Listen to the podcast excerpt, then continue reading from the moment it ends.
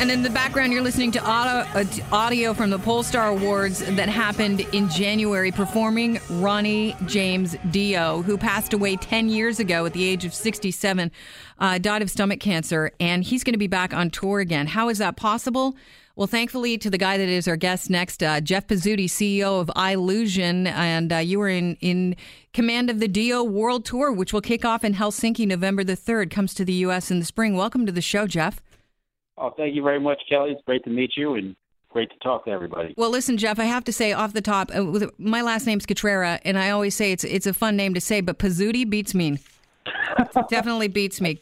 Great name you get used to it though. Yeah, I like it. I, I like it a lot. Let's talk about the idea of a hologram tour. Is this the first time we've heard of other performers, you know, with a one-off, you know, Michael Jackson or Tupac uh, at at different concert festivals, and it's been a big deal. The idea of having a hologram on stage, but um, is this the first time you've done a full tour? Correct. Yeah, first time we're ever taking a, a like a true icon like Ronnie out on the road with a live band, with the special effects, regular concert, you know, 90 minute show. So it's a it's a pretty big undertaking. It's exciting. Um, I think the fans are really going to like it. How many hours goes into uh, putting together a 90 minute show with someone who doesn't exist anymore?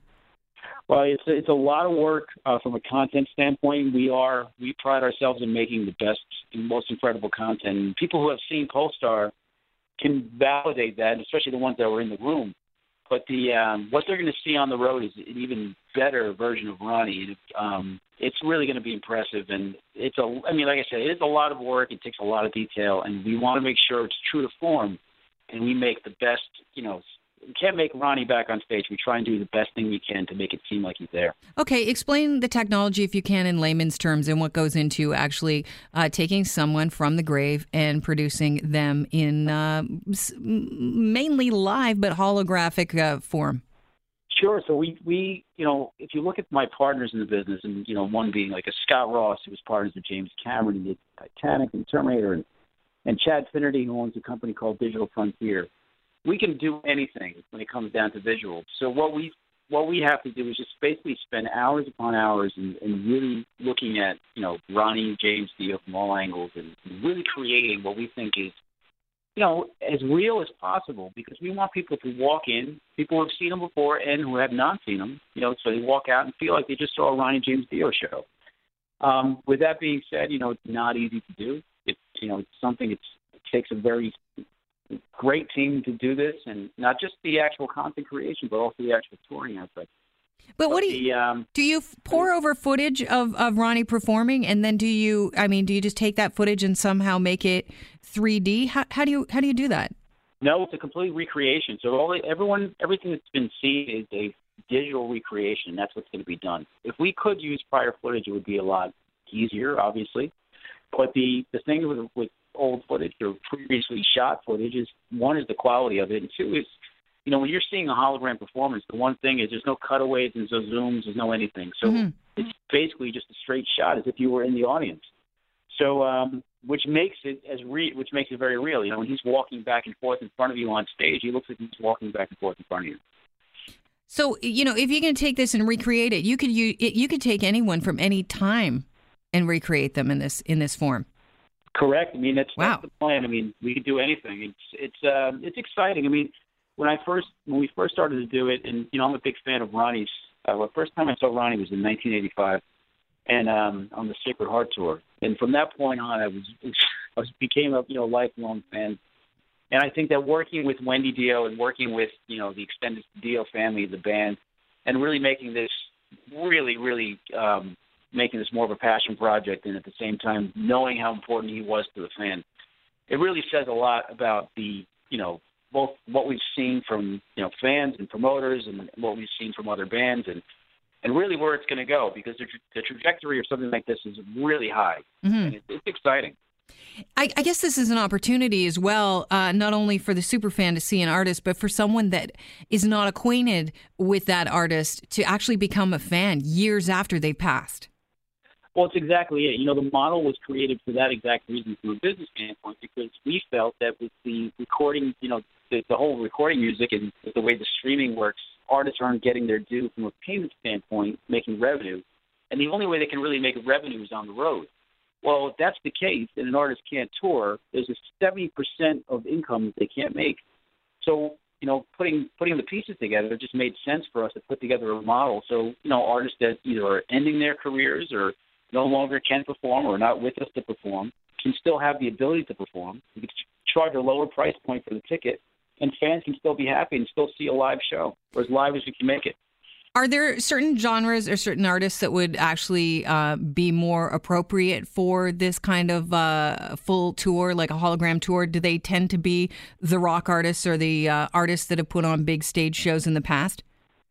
Well, I think they work best, and it's pretty much for anybody. I mean, the way I always saw it was, uh, you know, I'm, I'm more of a rock fan, so I think that the loyal, really loyal, loyal audiences are, are the rock fans. You know, whether it's the, you know, the Black Sabbath or Judas Priest or the Iron Maiden, those fans come out every year and they go, you know, they, they never lose their audience; they only grow.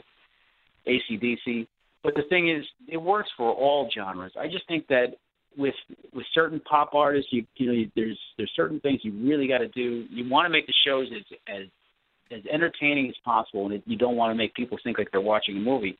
So you really have to be, um, you have to make the bells and whistles. You really got to pull this thing together. You know, like I said, it, works well with the rock audiences. I'm sure it would work with other ones as well, but the rock ones would work very well. You're saying it's going to be mind blowing from the fans' perspective. Uh, are you going to show uh, Ronnie James Dio in several ages? Well, he's going to be in several different outfits for sure. Um, we'll probably keep him in the same age. So the one we did for for Pollstar, we we kind of kept him in the late 80s. Mm-hmm. Uh, this is going to be more in the early 2000s. So we're gonna he's going to be a little older in this in this version Ronnie.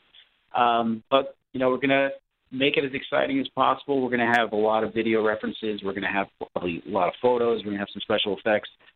Um, we're really going to make the show come together and really make it from a fan's perspective as as you know when you walk away you really want to see wow that's great.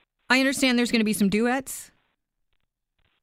Say again. I understand there'll be some duets. Is that right? Correct. Yeah, there'll be a duet. There's there's one duets. There's actually two duet segments. Uh, one will be for Heaven and Hell, and one will be for the grand finale, which will be We Rock. Okay, so is so then is that that duet done with a live singer and the hologram at the same time? Is that how it works? Correct. Yeah, we have two live singers that are going to be out on, on the road. And one would be Tim Ripper Owens, who's the singer with Judas Priest, and, and one is going to be uh, Oni Logan, who sings with the Lynch Mob, um, and um, or Lynch Mob, with that go. and they're, they'll both be on the road, and you know, like I said, with the live singers, with the hologram, with the live band, with the special effects, with the lights, it's going to be a really fun show. Is there anything that somebody has to keep in mind when they're duetting with a, a hologram that they wouldn't with a real uh, live human being there?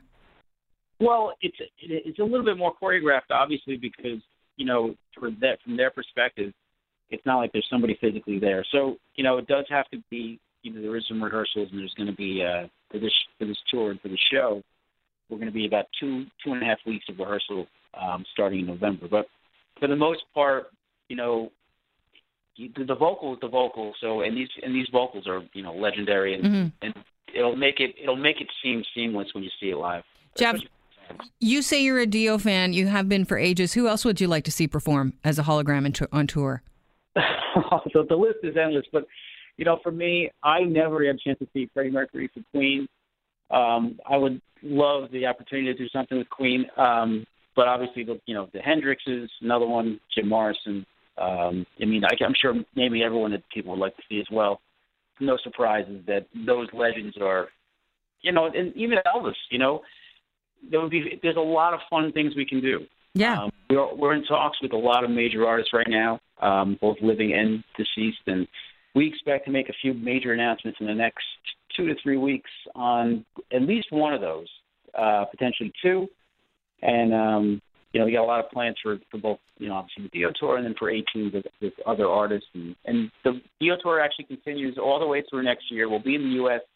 probably May, June in Canada. Nice. At the same time, so we'll, when we we stop by, we will stop live in the studio and say hello. Yeah. So you're going to be uh, you're going to be on tour. Yes. Jeff, yes. then you know what? I'm going to hold you to that. Next June, you and I sitting down in studio face to face, Cutrara and Pezzuti. Together yeah, again. We'll see if anybody can pronounce it when they call in. All right, Jeff, that's a deal. Listen, have yourself a fantastic afternoon, and thanks so much for bringing us this exciting news.